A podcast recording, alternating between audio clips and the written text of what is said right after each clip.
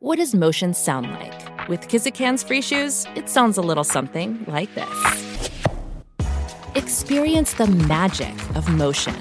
Get a free pair of socks with your first order at kizik.com/socks. The longest field goal ever attempted is 76 yards. The longest field goal ever missed? Also 76 yards. Why bring this up? Because knowing your limits matters, both when you're kicking a field goal and when you gamble. Betting more than you're comfortable with is like trying a 70 yard field goal. It probably won't go well. So set a limit when you gamble and stick to it. Want more helpful tips like this? Go to keepitfunohio.com for games, quizzes, and lots of ways to keep your gambling from getting out of hand. I'm Dave Baker. I'm Spandrew Spice. Welcome to Deep Cuts, podcast where we pick a topic and walk you through the ins, the outs, and the nitty gritty, so you can appear like an interesting and idiosyncratic person at your next forced social function. Today's topic is Sam and Max, freelance police. Who are Sam and Max, freelance police? Well, they're an anthropomorphic dog and rabbit esque creature who operate a private investigation business. Kinda. It's mostly about bizarro humor, off the wall violence, and the ever enduring magic of friendship. Which, come to think of it, kinda sounds like our show. Huh.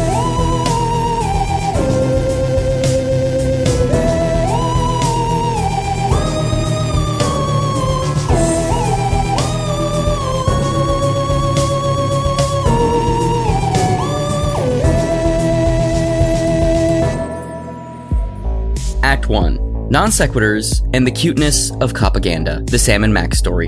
For those not in the know, Sam and Max are an anthropomorphized dog and bunny rabbit like creature who work as freelance police officers. They're widely credited as being created by Steve Purcell, the illustrator, animator, and designer who you probably know for his work at Lucasfilm Games.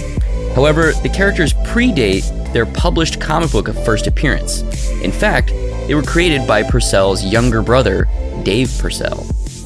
Um, I would do my own comics. I had like Super Stooge and things like that. I would do like superhero parodies and stuff like that. And my kid brother, he was doing uh, these detective characters, and they were called Sam and Max, and they were a dog and a rabbit.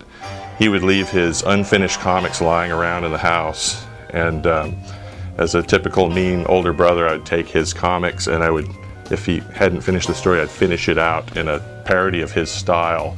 And so I'd have the characters kind of over explaining everything they did, and they would kind of make fun of the way they were drawn, and I would draw their hand, you know, with the thumb on the wrong side and the perspective wrong, and, and everything I could think of to make him irritated.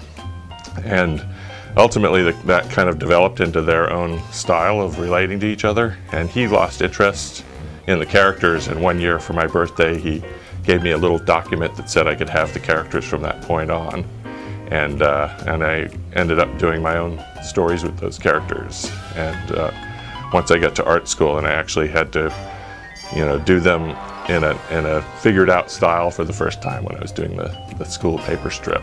During the 80s, there was kind of a black and white comics boom, and a friend of mine was doing a. In 1980, Purcell began to produce a Sam and Max comic strip for the weekly newspaper for his college that he and other notable cartoonists like Mike Mignola and Art Adams attended the California College of Arts and Crafts. All right. So we're now going to look at this uh, this college Sam and Max strip that Steve Purcell made. Um, what is it? What does this look like, Andrew Spandrew? What is this? What does this look like, Spandrew? Yeah, I feel like it has that pretty quintessential loose 80s indie comic look. Um, and you know, the characters are there, like they're very recognizable. The the design of them is the same as you know of Sam and Max as.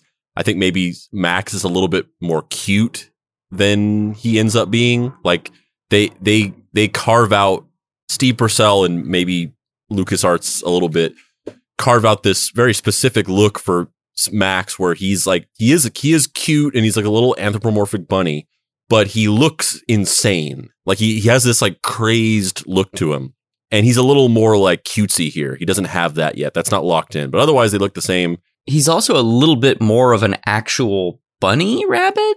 Yeah, yeah, he is. Like in the in the in the later stuff, which we'll get to, like he's kind of a vaguely rabbit esque creature. He's they don't ever say he's like an actual rabbit, and he just he doesn't look like an actual rabbit. He looks like an alien that's like half shapeshifted into a rabbit. Yeah. Yeah, and he just has these like these sharp teeth and he just has this crazed look in his eye and he's he's pure chaos. Um, and the the interesting thing too is that these comics, the college strips, they look like they're drawn almost in like a ballpoint pen, and there's like almost no backgrounds, and they're they look like they're drawn fairly quickly, um, which is interesting because Steve Purcell's illustration style and his attention to detail as we progress just gets more and more laborious to the point where I'm kind of like Jesus Christ, like funny animal comics are are supposed to kind of not be that labor intensive, you know, as a genre. They kind of are not uh, associated with just like crazy amounts of detail. But Steve, the way Steve Purcell does it, everything is just kind of there's jokes on jokes on jokes, visually and written. Yeah, yeah, almost to the point where it's like over engineered, and that's kind of part of the joke. Like, yeah, this is way too much. You've put way too much work into this. Yeah, and that's kind of part of it and that and we'll get to this later but that that terminates in basically the the point and click adventure games because um especially at that time uh you know that that that pixel art style that was used in a lot of in a lot of those adventure games in the in the 80s and 90s was kind of um it's defined by being these sort of lush beautiful meticulously crafted digital paintings. Um and you know for you know this ends up terminating in this idea of turning these characters into this at the time lush grandiose game with this huge scope in terms of like the environments and the backgrounds and the way that everything looks. And it's still just these two animals cracking these like sort of convoluted yet immature jokes after college purcell began working in independent comics, producing work for Steve Moncuse's Fish Police, as well as working on New Mutants and Defenders of Dynatron City. However, it would be his black and white indie comic book reboot of Sam and Max that would really stick for Purcell. Sam and Max Freelance Police debuted in 1987 under the Fishwrap Productions banner.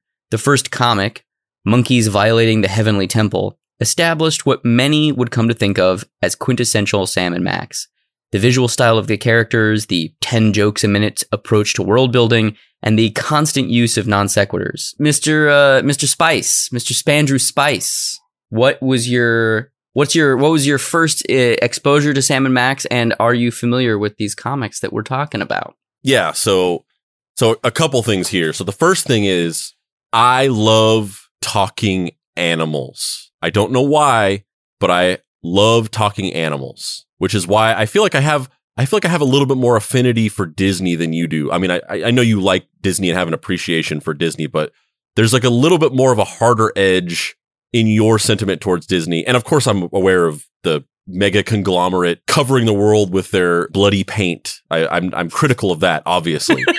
Um, that was but, that was a dark way of phrasing that, and very yeah. apt, very true, yes. but still dark. But I have a but I have a lot of affinity for the characters and and and um, it's because I, I, just love talking animal characters. I love Uncle Scrooge. I love those comics. Carl Barks, um, Don Rosa, those, those old Uncle Scrooge comics from the from the fifties and the eighties. I love McGruff the Crime Dog. I love. Um, I just went and saw Sonic the Hedgehog two with my kids, and I fucking loved it. And I love Tails, and he's one of the greatest characters of all time. Um, and I love Sam and Max. There's just something about a dog in a suit that just I love a lot. Um, and then the second thing is, uh, whenever I was uh, a kid, um, I I don't even remember my, my my first computer that I ever had was this old IBM computer that ran DOS, and we had it in the mid '90s and I don't. It, somebody gave it to us, and it, it was like it was like an outdated computer at the time. It was probably a computer from like the early '90s to maybe even late '80s. It was way outdated for what existed at the time, and it it only ran DOS, and it had a uh, whoever gave us this computer because my parents would have never bought their computer. They were not like computer people, but somebody gave it to them, and it was pretty much just exclusively me that used this computer and it had a bunch of um, floppy diskettes, the the the the the 3.5 inch discs of a bunch of games and programs, and amongst these games, there were a bunch of these um, eh, these adventure PC games, these point and click adventure games. Uh, and you know the big producers of these games in in the 80s and 90s were uh, LucasArts, which eventually became uh, well Lucasfilm Games, which eventually became Lu- LucasArts, and then uh, another company called Sierra. And uh, you know, there's games like King's Quest. That's what Sierra, one of the games that Sierra does. And then LucasArts does a bunch of games like um, uh, Monkey Island and Maniac Mansion, Day of the Tentacle, Full Throttle, um, and the Sam and Max games. And um, so I played a lot of these games when I was younger, and I I was obsessed with them. I I loved these games so much. Um, just I loved the the art style. I loved the fact that they were like, especially at the time, like you know, almost like you were like playing like a show or like a movie or like a cartoon or something like that. They were these interactive cartoons that had characters that talked and there was a story to it. Um, and then you were solving these puzzles. Um, I had a huge affinity for these games. And uh, Sam and Max, uh, uh, the first game in particular, and also the second game, um, were my favorite of all of them. I, I love these games a lot. Um, and uh, later on, when I was in high school, I kind of like got back into these games. Um, and I and I uh, basically like in the in the early to mid two thousands, uh, a lot of people had developed uh, emulators for being able to play these games on a on a Windows PC because they were DOS games. Um, so I emulated and replayed all these old games, and I kind of like re fell in love with Sam and Max again. I played both of the games um, in high school, and at the time, because of the access to the internet, I was able to. Because back when I was a kid, I was just like I played these games, and then I was just like I didn't even know where they came from. I didn't know that they were like popular. I just like they some guy just like gave us a computer and he had all these games and it was like a bunch of point and click adventure games, but there was also like a, a doctor game where you like performed surgery on somebody. And then there was like Dig Dug. And like I had no frame of reference for where these games came from. But then in high school, when I kind of knew what they were and also had access to the internet and I could like look up things, I di- I di- I dived deep into these games and that was whenever I learned that Sam and Max had like comics and uh, you know was able to read them and stuff like that and kind of learn more about the actual characters and where they came from and stuff like that. So so i sort of had this obsession with this game in the in, in high school and i read the comics and read and you know poured through like wiki pages and stuff like that. Um but yeah these are these are literally just like some of my favorite games of all time um i i love point and click adventure games so much it's funny too because i my first exposure to Steve Purcell, Purcell's work was also his video game work because we had Secrets of Monkey Island and I just like inject it into my brain. Like I loved it. And I, I didn't play Zak McKracken, um, which he did the box art for, but I my, my neighbor had it, and I rem- I vividly remember seeing the box art and being like, "Damn, that Barks art is cool." It's kind of hard to it's kind of hard to explain now the like the weird desolate gaps in culture during that time period where you would like you just kind of consumed whatever your family had and then you would get these random trips to the drugstore or whatever where there'd be like two comics and you'd be like what is this or you're at some friend's house and they have like you know whatever uh like i remember one of my friends growing up had the uss flag the gi joe giant ship and i thought that like that was just the craziest shit I'd ever seen. Like I, I, it, it was mind blowing. Like I didn't even know that existed. And then seeing the USS flag in person and having it be bigger than I was was just like, this is the greatest. Like I don't need a house. Why would, why would someone buy a house when this exists? yeah. And it's like, and it's almost like, I mean, maybe it's like mysterious because you don't even, you like now you're like, oh yeah, this thing came out and like, oh, this is from this company or like this, it, it, it's based on this franchise or it's developed from this book or whatever. But back, but back then when you're a kid and then in the 90s, whenever we weren't just like a globally connected, uh, you know, network of, of servers, you literally didn't know where things came from. So you're just like this mysterious thing that like, for all I know, there's only one of these in the world. Yeah. Like, yeah, like yeah, yeah. that I, we were gifted a computer by, I think, a coworker of my dad's. and it just had these games that I did, I didn't know where they were from. Um, and you're just like, yeah, you're just like, that's part of it where you're just like, what? like, I don't even know what this is. Like, this is just some mysterious thing that I just happened to find like a, like a lost treasure or something. And, and the, the box art for the, for games from that time period too was like almost the equivalent of like a movie trailer now where like the box art could make or break a game. And so you would like have, like we had the, we actually had the box art too. Um, to Monkey Secrets of Monkey Island, but I I wasn't allowed to play the game all the time. So I was like constantly like thinking about the game and like just staring at the box art. Like it's like I could probably draw that from memory right now. You know, like the giant skull and the guys kind of like standing in a staggered line walking towards the viewer with the sword. Like I I was obsessed with that box art almost more than the game. It was almost kind of like the box art was this like totemic religious experience for me. And the game was like going to church or something where you were kind of like, yeah, this is cool or whatever. But like box art, which isn't true. It's not true. I loved the game. I loved the game. That was a clumsy metaphor, but I, I really like that, that box art was just such a big piece of that for me. Yeah, and the and the box art for those games also kind of like it actually the game actually delivers on the promise of the box art, unlike a lot of yes games. Like I mean, later on, like as we moved into the PlayStation N64 era, um, then it was starting. It started to be like, okay, so like, yeah, these are some like impressive graphics, and I, I mean, I love like eight bit and sixteen bit graphics on games, but you know, kind of the calling card of, of video games on the Super Nintendo and the Nintendo, especially in the more early 90s, was that like the box art would be this like glorious painting that was epic. And then the game was like, you were just a little square. Yeah. Yeah. And, yeah. Yeah. But, but like the, the, the art in these games is beautiful. And, you know, it's, it's, it's pixel art. So like the paintings on the cover, it's not exactly like that, but it's like, it's like just as good or maybe even better because you're just like, how the fuck did they do this? Like pixel art, they're just like assembling these amazing paintings out of just like one dot at a time. Yeah, the and also the the anatomy of the characters in those Lucasfilm games is very there's like a decision behind it, you know? Like if they all feel a part of the world where a lot of those early 16-bit and 8-bit games it's like I don't know that there's a real intentionality behind the original Mario 8-bit drawing. You know what I mean? Like it's like, oh, he, he's a square because they had fucking eight pixels to do it, and then they kind of shaped our conception of what the character outside of the game looks like in order to f- acquiesce to the restrictions of the game in the uh, the character in the game.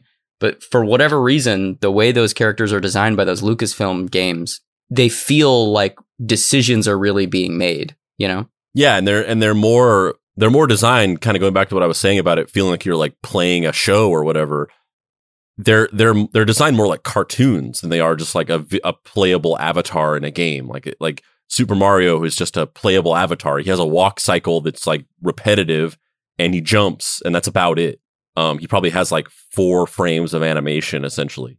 Um, Sam and Max and all these characters, whether it's you know the characters in Maniac Mansion or Day of the Tentacle or even like the Indiana Jones games that they did, um, they're they're they're they're crafted like a like a a cartoon. Um and they have like the life the animation has that life and that like the the the expressiveness and the personality to it. It's interesting too because like a lot of that stuff i feels i feel like it comes directly from steve purcell's artwork. And in the comics you know this the original sam and max comics there's like three of them. Like it's not it's it's not like he was particularly prolific. Like he made like a 22 page story a year for like three years. And everything that's Sam and Max kind of comes from those two or three issues. And it's in, you know, like there was a, there was an epic issue. There was a Comico special, like a summer special. And then I think like he self published a book that had bits of the epic stuff in it. Um, but he expanded it for the epic reprint, I think, if, if my memory is serving me correctly. But it's so weird that you can build an entire mini cult media empire off of like two single issues of a comic, you know? Like it's there's really not a lot of Sam and Max stuff especially at this point in the story. There's a little bit more later, which we'll get to, but at this point in the story, prior to starting work at Lucasfilm, there's basically two, maybe three issues of comics, depending on how you want to slice the bread, which is just so surreal. Um, do you remember? Do you remember when you first found those comics? Because you said you found them in high school. Yeah, I, I yeah, I just I found them on a forum or whatever. I'm pretty sure it was a forum, uh, LucasArts forum, um, in in high school, and um, then yeah, and I, and I don't even know if I read all of them, but I certainly read at least one of them. Um, and yeah, I, I think I think I kind of have the answer for that too, which is that with Sam and Max, and I think this is the reason why it was able to evolve into a, a game. Uh, and I don't want to get too much into how that happened because we're going to get to that later. But um, as we're going to go through this episode, I you know as the years go on and the iter- the iterations of the characters, whether it's those n- those early '90s um, LucasArts games or the later on um, uh, um, Telltale episodic games, leading up all the way to like the more recent VR game that they did. Um, throughout all of that time, whether it was the games or the comics or the animated series, the the there it's interesting because they're they they all they're all basically the same, right? There's no real evolution to what Sam and Max is. There it's just they they all feel the same. And I think the reason for that is because the, I think the I think the characters kind of like transcend like the medium.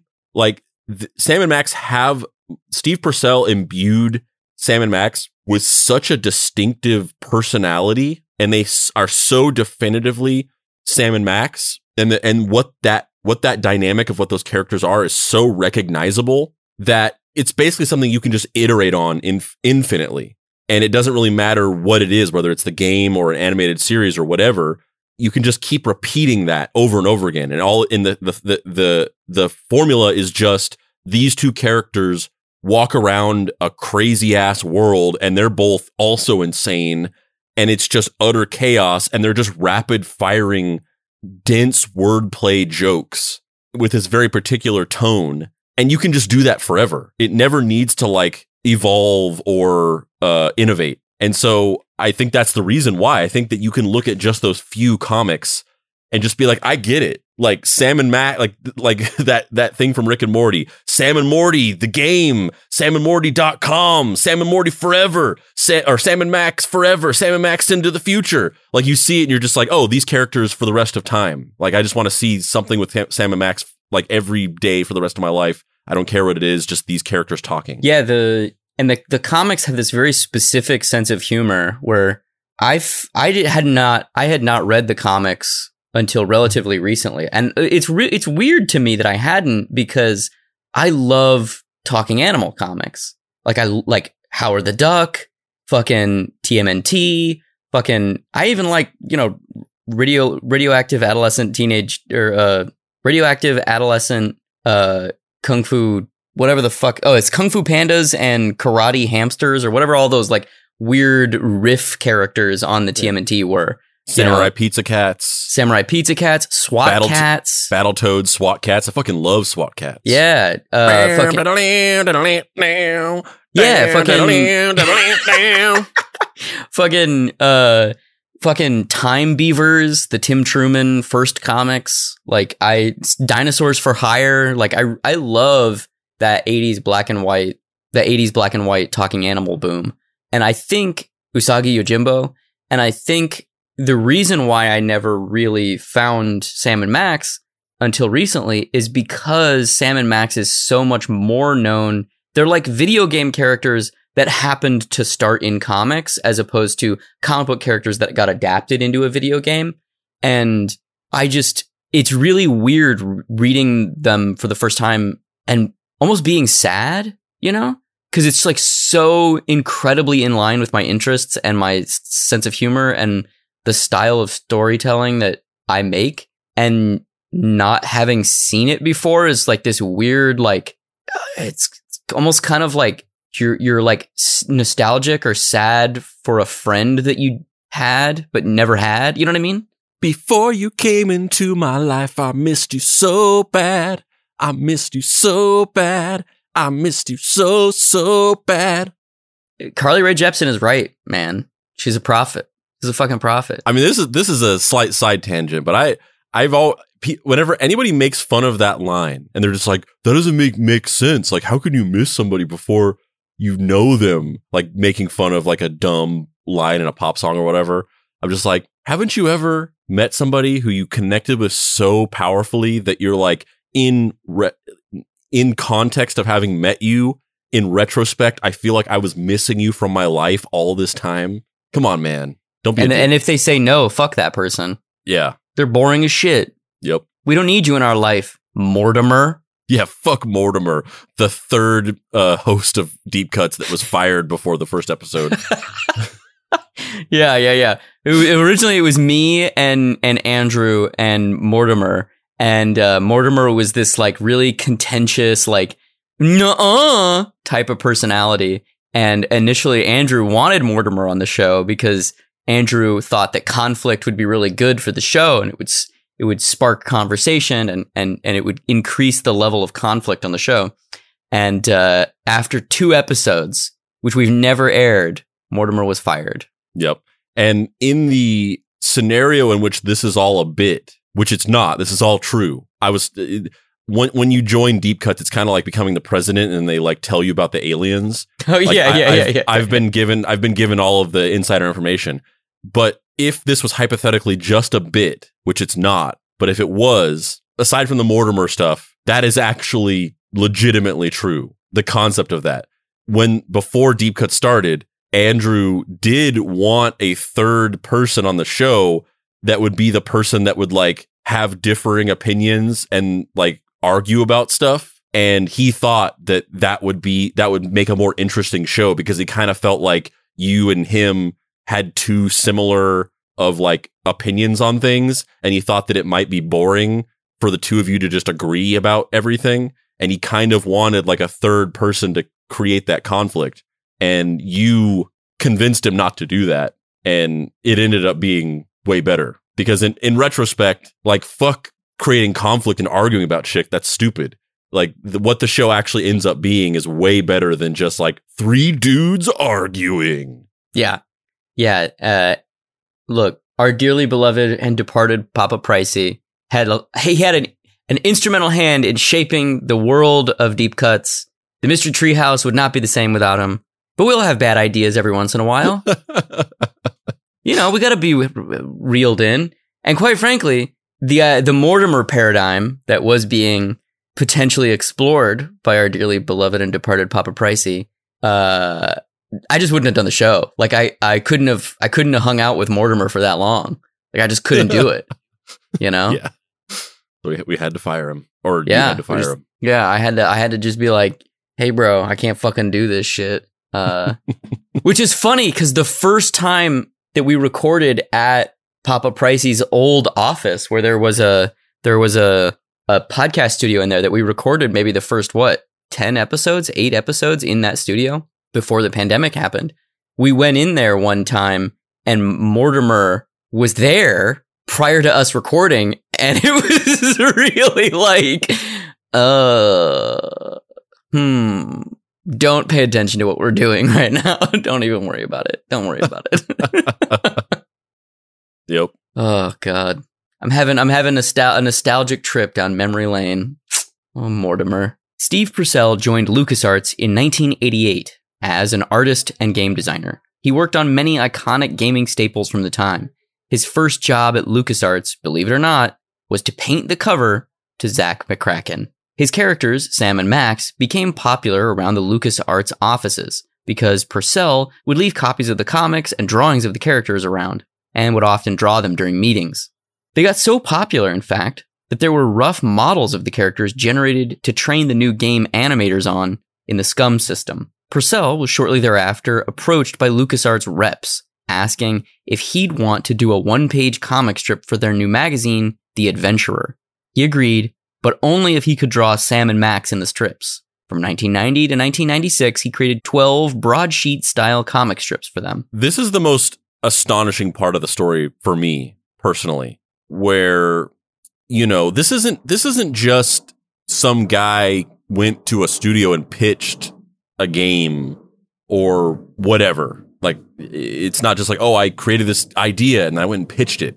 This is a this is a this is somebody who manifested a not only just this these games, but manifested this decades long franchise just purely from being a cheerleader for these characters and just loving them and repping them every chance he could get. Like these characters were created whenever he was a kid and they weren't even he didn't even create them. His brother created them and he he connected and loved these characters so much and he imbued them with such a life that he not only carried these characters with him throughout, you know, t- his teenage years into college, drawing college strips there, then doing them as, as getting them published as comics, then working at this video game company where like he didn't need to do this. He he had a job and he was just working on projects. He didn't need to go around like doodling Sam and Max and like leaving like drawings of them around and like slowly getting them integrated into the culture of the company and getting everybody to kind of grow to love them to the point where they were wanting to make the game because they just they were like, yeah, Sam and Max, like we love this. We've we, you know we, he didn't need to do any of that. He just he could have just worked his job or whatever. Um, but he just like championed these characters so hard and for so long. He just like inceptioned everybody into loving them to the point where like this franchise was just kind of handed to him because everyone was just like, "We love Sam and Max. You've been talking about him all this time. We love it. Let's do it, baby. Let's do it." And that's that's the most astonishing part to me. It's so funny too because there I did that same thing when I worked in an office. I would draw the villain from Mary Tyler Moorhawk, Dracula Satanic Hill, on whiteboards, and I would draw him on like the scripts just as you know before the actors would come in. I'd be killing time and I'd be drawing little fucking you know Dracula Satanic Hills, and then everybody would always be like, "Oh, what's that?" And I was like, "Oh, is my character, Dracula Satanic Hill. He's like a demon guy trapped in a suit of armor. Oh, that's cool." And it doesn't go anywhere. And I wasn't doing it to try and convince someone at a media company to like adapt my character into something. It was just what you do as an artist. You get in, you get obsessed with these things because you're always thinking about them, so they kind of come out through your hands, right? And uh, I cannot imagine the amount of times that this motherfucker had to be like, I'm just leaving this sticky note drawing on this whiteboard. like just for years. And I think it's also different too because like Lucasfilm at this time was like 10 people. Or not Lucasfilm, LucasArts was like 10 people. It really wasn't a lot of, you know, they were 10 people made all the Star Wars movies. Yeah, yeah, yeah. Um yeah, but you know, the LucasArts video game division in the beginning was just like you know, Steve Purcell, two other artists and a couple animators and two game designers. And like, like that's kind of it. And, you know, when you're, when you're an artist like that, I think you also become interested in the artistic output of the people around you, which then people started being like, oh, most of us are kind of journeyman draftsman type people. And you actually have a story sense and you have characters that are defined. And, oh, look, we can even read about the characters. Oh, and then we kind of figure out that point of view of those characters. And then, you know, all of the, all of the early LucasArts games were designed on a system called SCUMM and they would just train people on SCUMM using models of Sam and Max because they everybody knew what they were supposed to look like, everybody knew how they were supposed to act. And so because of that, they're almost kind of like office inside joked their way into making a pilot basically. Yeah. Yeah, that yeah, exactly. It was just like it was I I, I'm I'm having trouble like trying to think of like a an analog to it, but yeah, it's just like if if you just developed an inside joke with one of your friends at work and you just kept doing it every day and then one day the CEO was just like, "We want to turn that into one of our products because it's so good." And the crazy thing is he didn't get screwed. Like normally it's like, "Oh, you've been doing this thing around the office. Okay, give it to us. We'll own it and we'll make it into a thing and it'll live." but like he kept the rights to his character. He had a lawyer. He continued to publish comics after the games came out, sort of, you know, they're few and far between, but they, they exist. He could have. He could have. He could have. Uh, you know, there's multiple game franchises and it's, it's fascinating to look at how it all came together, which is what we will be doing after the break.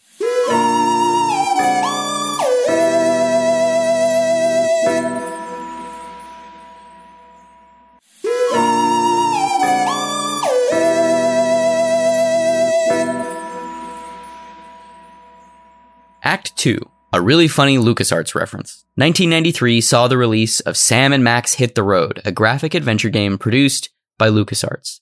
The game is a loose adaptation of the 1989 Sam and Max on the Road comic book. It sees the titular characters taking on a case of a missing Bigfoot from a carnival and traveling to many tourist locations in order to attempt to solve the mystery. Development began on the game in 1992 with the intention to use the new settings and characters after the success of Maniac Mansion and Monkey Island games. Purcell, then employed at LucasArts, decided to license the characters for the purposes of the game. I bet there was at least one guy at the at the Lucasfilm Games office who was just like, I fucking hate these guys.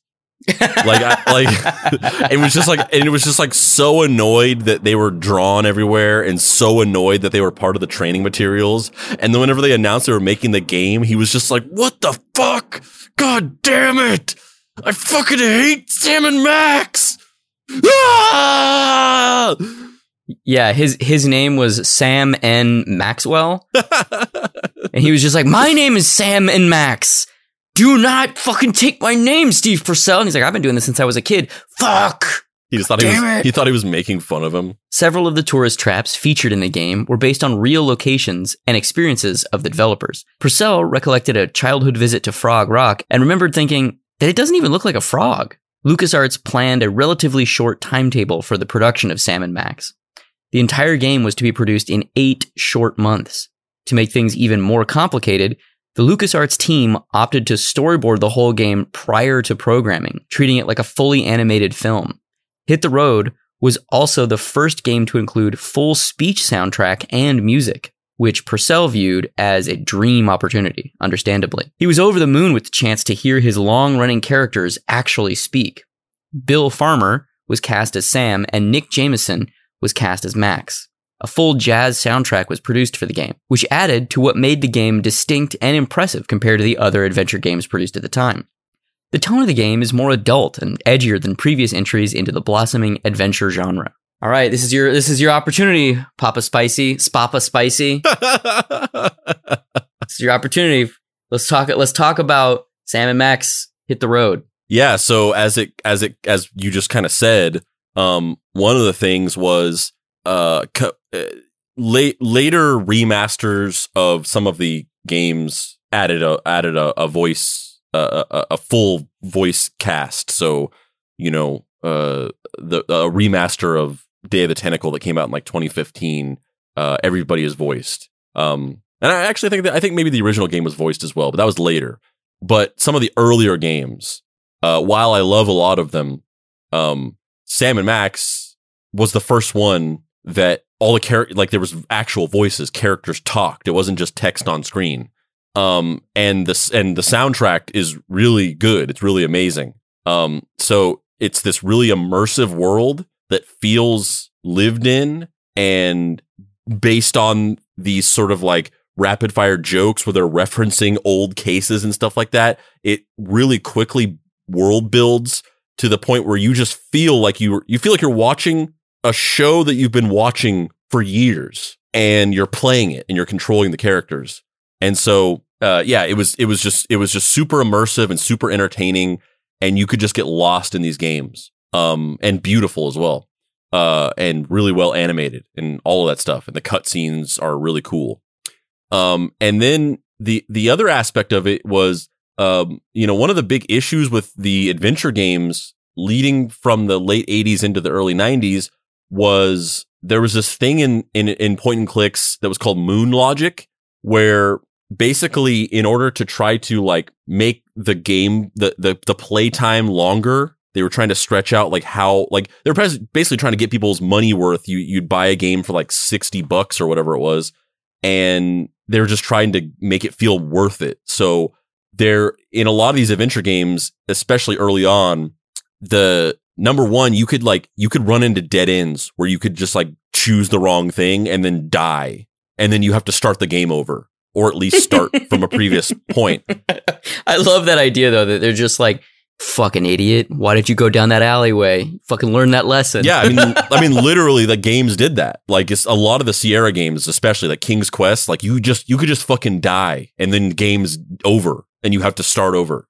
Um, and people really didn't like that. It was a way to make the game longer, but people hated that. And then the other thing was there was there were these moon logic puzzles in the games where essentially like there was no logic or rhyme or reason to them at all. You just had to like walk around for hours banging your head against a wall trying to figure out what the fuck you had to do until you just stumbled into the weirdest most convoluted logic to figure out a puzzle.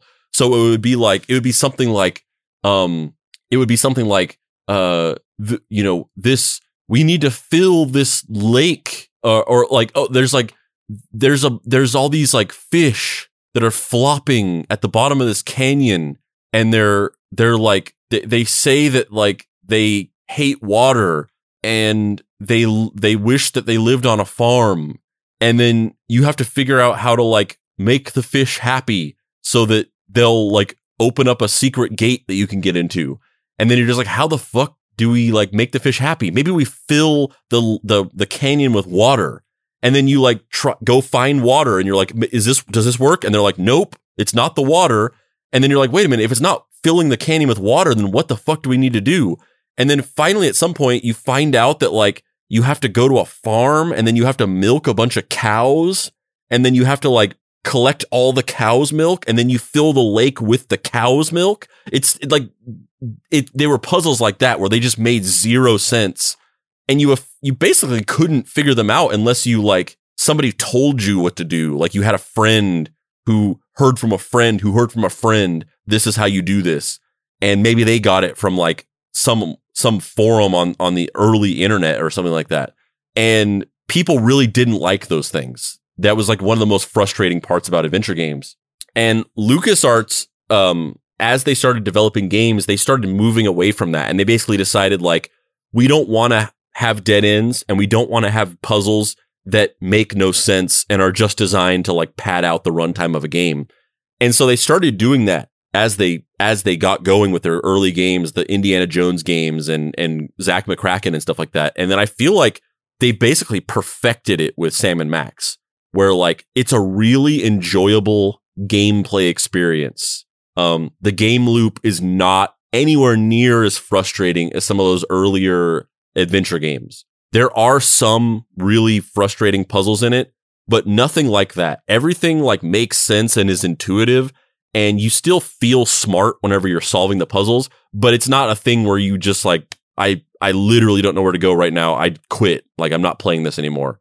Um so it was one of the first games that they, the, the first adventure games uh, at all, uh, and also just that LucasArts produced that was just like a really fun, rewarding experience that didn't feel unfair. Um, so yeah, yeah, I it was it was great. I loved it. I loved every aspect of it. It's super funny. the The voice acting it is is really good. Like there are there are games like now for like the PS5 that don't have as good of like voice acting performances as this. Um, yeah, I, I loved it. What I think it's also pretty pretty interesting to look at this in the same context of when uh when we did the episode about Velocity Gnome and like looking at what our show is, which obviously feels a little different now that you're here, Mr. Spandrew Spice. You know, it's it's interesting though looking at our show and the the shared sense of humor that Andrew and I had and that you and I kind of have. Granted, yours is a little bit different because it's kind of like Andrew's, but with an eye patch. Uh, and how our show kind of has all of these hallmarks of like Steve Purcell isms, which I wasn't really aware of. But having read the comics, they're now like so on point of like, you know, you and I are working on a, a separate project that is a part of Mystery Treehouse. And you wrote a a thing that just cracked me up so much where there's a scene where we're in the mystery treehouse running to answer a telephone and you wrote this little like jingle hello for me where I say like uh hello it's the mystery treehouse. You pay us. We solve the mystery. We get the money uh, and then we have a better we hire slogan writers to have a better catchphrase or something like that. Yeah was, and that it, is it happens to you. We solve it. You pay us. We hire a better slogan writer yeah, uh, it's amazing. Like, and that is so funny because that is like not one to one, but it is very close to a Sam and Max joke. Like it's very close to a Sam and Max joke. And I, prior to being like I I'd read the comics, but I wasn't I didn't really remember them all that well. I wasn't like a big Sam and Max person. And then revisiting them for the research for this, I was like, wow, this is like really similar to what we do, and I never really put it together.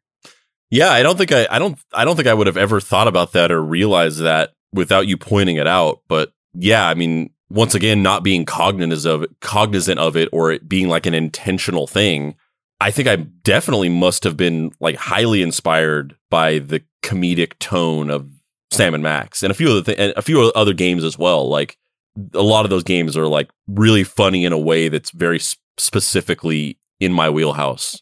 Um, and also like Duckman, like that that show also had a similar style to it, and I loved Duckman. Um, I don't know if you ever watched that, but uh, yeah, I I Duckman is the like RoboCop looking one. no, it's it was a cartoon. Jason Alexander was the main character. He was Duckman, and he was like a private eye that was a duck. How have I never fucking seen this? Hold on, let's. I'm gonna. Uh, this is Because like because there was that weird period where like there was that weird period where it was like Darkwing Duck, and then what was the robot looking one with like one wheel? oh yeah, What was that guy? Gizmo Duck from Ducktales. Yeah, yeah, But- yeah. but that's, this is- that's what I was thinking. Yeah, but of. Duckman is is is not a kids cartoon. It's it's like an adult cartoon. Um, oh yes, I have seen this, but I've never watched it. But yeah, I- I feel like Duckman had a very similar comedic tone and style to Sam and Max, where it was just like rapid fire, kind of like convoluted wordplay mixed with kind of like lowbrow humor. Um, and yeah, I, th- I think I think that that must have definitely influenced my comedic sensibilities a lot. I, I I don't think I was ever aware of that, but now now that you've now that we're talking about it for sure. Yeah. Upon its release, Hit the Road was viewed as a modest commercial success. In an interview, Purcell stated, It was never anything compared to Star Wars, but it sold enough to be considered a hit by most standards. 1997 saw the premiere of The Adventures of Sam and Max Freelance Police, a children's animated TV show starring the titular duo.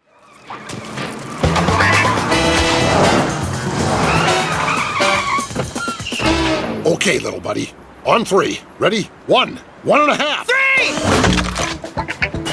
All right, Sonny, consider yourself pinched. Who are these guys? So uh, Dan Smith uh, was an editor at Nelvana for a long time, story editor, and he was always a champion for wanting to see this thing made into a TV show. And uh, we managed to get together, and we actually worked together developing a story bible for it, and we pitched it together in LA to Fox Kids, and. Uh, and he got these characters a lot. He understood them and uh, understood like what the differences are between comics and TV to you know kind of help you know make the choices of what you know there's certain things you're not going to do on TV and so you do something else instead and you know if you're not going to shoot guns at each other maybe you know you maintain some of the weirdness of the characters instead which is what I made my mandate was you know, keeping the weird quotient up to snuff. So if they it couldn't be so morally questionable, maybe they're you know just it's just the the kind of randomness of it and the strangeness of the worlds and the stories that we explore. Don't anybody move. This is a stick up. All we want is the dough. And maybe one of those Elvis shaped decanters. We want to drink from the neck hole of a king. It's an interspecies holdup. I know your voice. You're that Henderson kid. Start scooping the cash into a plain brown bag, old man. Giant rat guys. Weird. Interesting. And somehow very appropriate. Shall we slap the sleeper on him and make him cry uncle? Can't think of a reason not to. I lived in an old barn at the time, and I would work through the fax machine, and I would get bundles of uh, FedEx packages every day. It's like, you know, here's 60 more pages of characters and turnarounds and things like that. And I'd be on the phone with Dan Smith for hours at a time. We just sift through all the scripts, and we'd write jokes into the scripts and change things around. And there were a few scripts I wrote myself, and. Uh, just kind of uh, keeping in touch, and I'd go up there for casting sessions from time to time, and working with the the um, the production team. They'd always go out to pool, you know, go play pool across the street at lunch. So it was fun to go to Toronto and visit with those guys and uh, actually, you know, work directly with them for little stretches. But the rest of the time, I was in my little barn, you know, on the phone and working through the fax machine.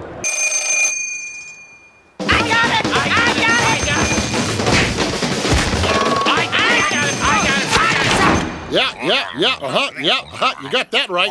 And how? It was the stern guiding voice of the commissioner with just the right kind of hair-raising case we can wrap our overactive adrenal glands around. Are you talking dirty? He says there's bad, bad trouble on the moon, Max. Let's pack up and blow this joint. I think for hardcore comics fans, it was a kind of a, a tough shift because they wanted everything that they had in the comics. And uh, what's interesting is um, sometimes guys, those guys would say, "Wow, it's too bad you had to water down the the comic for the show," but then at the same time they say, "Well, I can't believe they let you say that," because there'd be certain jokes that people, "Wow, I can't believe that joke was on TV," and uh, and that always cracked me up because I thought it was a contradiction. Because at the same time you're saying it's watered down, it's it's still got stuff in it that's making you you know your eyebrows go up. So that was gratifying actually to hear, and and I think we, you know, we we, we try to be sensitive to you know what you show. You're not going to have violence, so you replace it with goofiness instead. And uh, and I think the spirit of the characters is definitely there. I think I think it was right on, you know, as far as their personalities. I love having a sub-basement of solitude with our very own genius girl to think up wildly improbable stuff for us. Yeah, one one thing that we haven't talked about so far, um, or thus far, um, which I really appreciate about Sam and Max, which like I wouldn't I wouldn't want everything to be like this, but it's it's refreshing um to to have an outlet of something like this. Um and I actually feel like this is kind of where I, I diverge from Sam and Max of, you know, the things that we the things that I write and the things that we make tend to have a little bit more of like an emotional grounding to them, like sort of couched in this the comedic tone and stuff like that.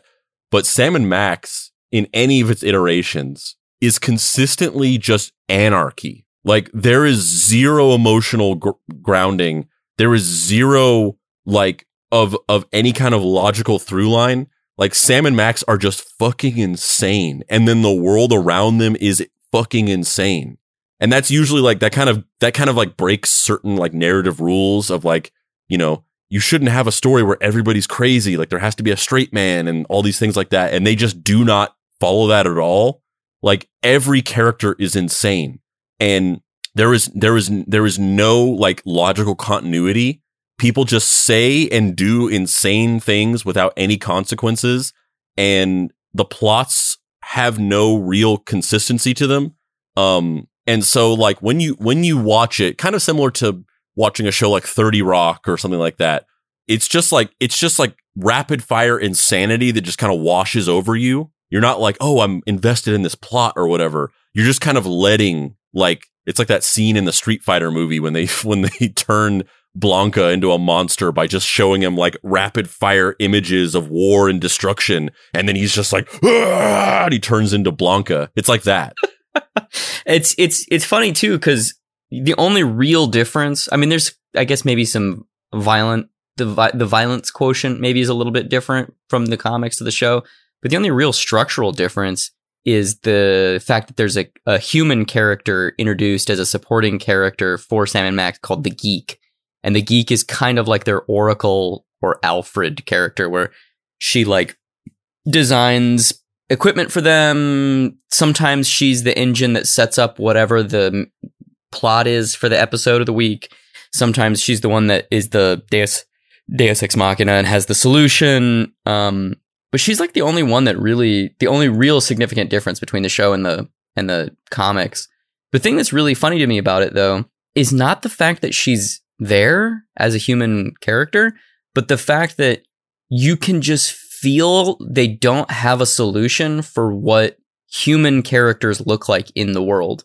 The backgrounds look like Steve Purcell drawings. Sam and Max themselves look very, very close to the way he draws them. The supporting characters, most of which are anthropomorphized in some way, look like Steve Purcell drawings or people emulating his style in a certain aspect. The geek looks fucking half baked. Like that, there you can tell that he doesn't care about humans, and this the character designers that worked on the show didn't have a way of taking his drawing style for the anthropomorphic animal characters and mapping it onto a human face because the geeks human anatomy is not cool in the way that Sam and Max's squashed and stretched animal anatomy has been refined over like 20 years of him drawing them. Yeah. And honestly, just get get the fucking human character out of there. Yeah, who the fuck needs Yeah, I agree. Um but the thing that sticks out about the show to me is like the density of jokes is still there from the games and the comics. And the show almost feels more like a Silver Age comic than the comics do because the comics are kind of rooted in the wackiness and experimental stuff that was happening in the black and white explosion in the 80s. And the show takes those ideas and gives them just like just enough structure to make them even weirder. It's very it's very strange. Yeah, because it's it's it's a it's a kids cartoon and because they're structuring it around a 30 minute like 3 or 2 act structure that any show has to be on network television. Like re- reading this sort of like rapid fire insanity in a comic is its own sort of like in- compartmentalized experience. Like I'm reading, I'm reading this weird zany comic book, but you're watching a show on TV that has the structure and plot of a show, but it's just that insanity because you're expecting another type of show. You're expecting because the show was on Fox Kids. It has it the, the animation like the, the animation house that did it there were other shows that use that same animation house to the point where it looks like other than the style of the show that was Steve Purcell's like the animation style looks similar to some of those other shows. And yet it doesn't have any of the trappings or formula of one of these typical like 90s kids 30 minute animated shows. It's just like the skeleton of that but then like what the fuck like this is insane these characters are psychopaths there's no yeah. there's no Yeah. normal character to relate to in this Unfortunately, the show only lasted 13 episodes, running from October 4th, 1997 to April 25th, 1998. There have been many attempts at producing sequel games to hit the road. However, they never truly panned out. The first attempt at making a new Sam and Max game was in 2001 with Sam Max Plunge Through Space. The game was supposed to be released as an Xbox exclusive. It was developed by Infinite Machine, a small company consisting of former LucasArts employees. The story was created by Purcell and fellow game designer Chuck Jordan. In classic hit the road archetypes, the game would have seen Sam and Max traveling across space to rescue the stolen Statue of Liberty. However, the game was never produced due to Infinite Machine going bankrupt within 12 months of opening. and and basically the the situation going into the late 90s and early 2000s was um there was a transition from basically there was a transition be- from like there had been 3D games before that prior to that obviously but there was a transition between like it being okay for games to be 2D and that being like oh yeah sure there's some 3D games but like 2D games is the status quo. And there was a transition into no 3D games like why would you make a 2D game? That's old shit. And basically the adventure uh the adventure genre as a whole just didn't survive that transition much like silent film actors who didn't uh, survive the transition to talkies because they had accents that people didn't know about or they just weren't actually like they, they, they their acting style wasn't suited for audio. Um they they just they just couldn't do it. They they nobody wanted 2D games anymore number 1 and they they they fumbled with trying to make the jump into 3D and you know there was uh one of the last games that LucasArts uh produced was a game called Grim Fandango which is a great game. And actually utilizes 3D in a in a in an amazing way. And it's it's a game that would have been groundbreaking a couple years before but adventure games had basically died by that point. It was just like it was on life support and they put that game out and it was a huge flop because people just weren't hungry for that type of gaming experience anymore. Like it was all 3D platformers and and um action games. And so the the entire genre as a whole just died. Um, and so in this period right here that we're talking about, there were, I mean, basically LucasArts and Sierra just like hung up their tools. Like they were like, we're not to, we're not making these games anymore. Um, but, but there were other studios that were still kind of trying to do it. And there were other game projects that were still trying to produce adventure games in a post, uh, death of adventure game world. And you see that here where they, there was these, there were these false starts where they were trying to make another Sam and Max game, but it just wasn't happening because there wasn't any money anymore because nobody wanted to produce these games anymore because nobody was really playing them. And they were also much more expensive for the return on income that they would get.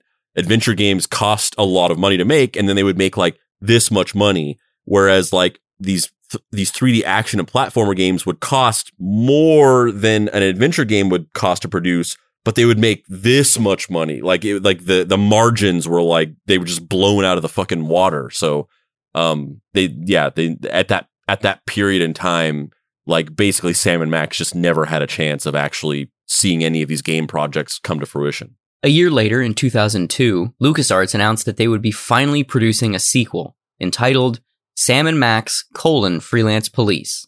This was announced as one of the cornerstone debuts of E3 that year, and was, like the original, intended to be part of the point and click adventure game, which would have utilized a 3D engine. Spandrew, do you want to describe some of the, the, the these stills that we have from the unreleased game?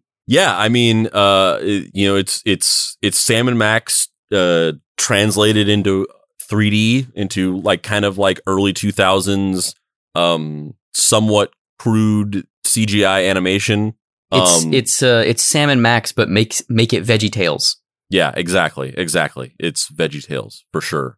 Um, and you might not be unfamiliar with it because, you know, later on, whenever Telltale starts producing the episodic ga- uh, Sam and Max games, they effectively look like this. Like they, they, they, it's better animation, better CGI, better rendering, but effectively like the character models, like either they just used these or they just made something that looked basically the same. Um, but so it, you know th- they would be familiar to you if you played those games. Um, but but I mean I li- I like it. I I I I, I per- at the end of the day I prefer the 2D sp- sprite animation and pixel art backgrounds. I you know it's it's it's a formative style for me that I grew up loving and I think it's just beautiful. Um, whereas this like early CGI is kind of like of its time. It does not age well. Um, but I still I think it's not bad for what it is. I mean, I like these. I like these later Sam and Max games that we're we're going to talk about shortly. This project was led by Michael Stemmle, one of the original game designers on Hit the Road. Purcell was brought back to contribute to the story and do art for the project. Original voice actors Bill Farmer and Nick Jameson also were set to reprise their roles when, in March of 2004, the project was abruptly stopped. In a statement they issued, they declared that the reason had to do with, quote, Current marketplace realities and underlying economic considerations, which is essentially what I was saying before, which is that like this was never going to happen because it was essentially just some guys who had a real affinity for Sam and Max and just wanted to make another Sam and Max game because they loved it so much. But the game, the game market was not going to let this game happen because nobody wanted these games anymore and there wasn't any money for it. Sam and Max fans were up in arms about this, writing letters, sending emails, and asking LucasArts to reconsider. A petition was signed that gained over 32,000 John Hancocks, but to no avail. In 2005, Sam and Max moved to Telltale Games with a series of episodic games. Sam and Max Save the World, Beyond Space and Time, and The Devil's Playhouse were all produced between 2007 and 2010. And that's really interesting. That whole, I mean, we could almost do a whole other episode about Telltale games, but, but, you know, briefly, if you, if you aren't aware, um, Telltale Games was a game studio that was started in the, in the like mid to late 2000s that continued on into the, the early 2010s. That was, it was founded by former LucasArts employees, some of the people who were, um, instrumental in creating those early games and essentially what they the whole vision of it was they thought like we can simplify the the the game mechanics of adventure games and we can move away from the SCUMM system and the item collecting and puzzle solving and we can take the the broad um, concept of what adventure games was which was these immersive story experiences and we can replace that exploratory item finding puzzle solving aspect with a sort of binary decision making game loop where you're going through a story and then there's a point point where it's like should you go left or should you go right? And then you say right. And then there's another point where it's like should you shoot this guy in the face or give him a sandwich and then you choose decisions and those make subtle changes in the story but essentially they're kind of like visual novels or um, s- slightly immersive animated web series um, kind of um, and and when they founded this this company, they in addition to like newer properties, they also basically wanted to bring they wanted to resurrect every classic game series that they produced at LucasArts. So they they made uh, a Monkey Island uh, game, they made a Sam and Max game, so on and so forth.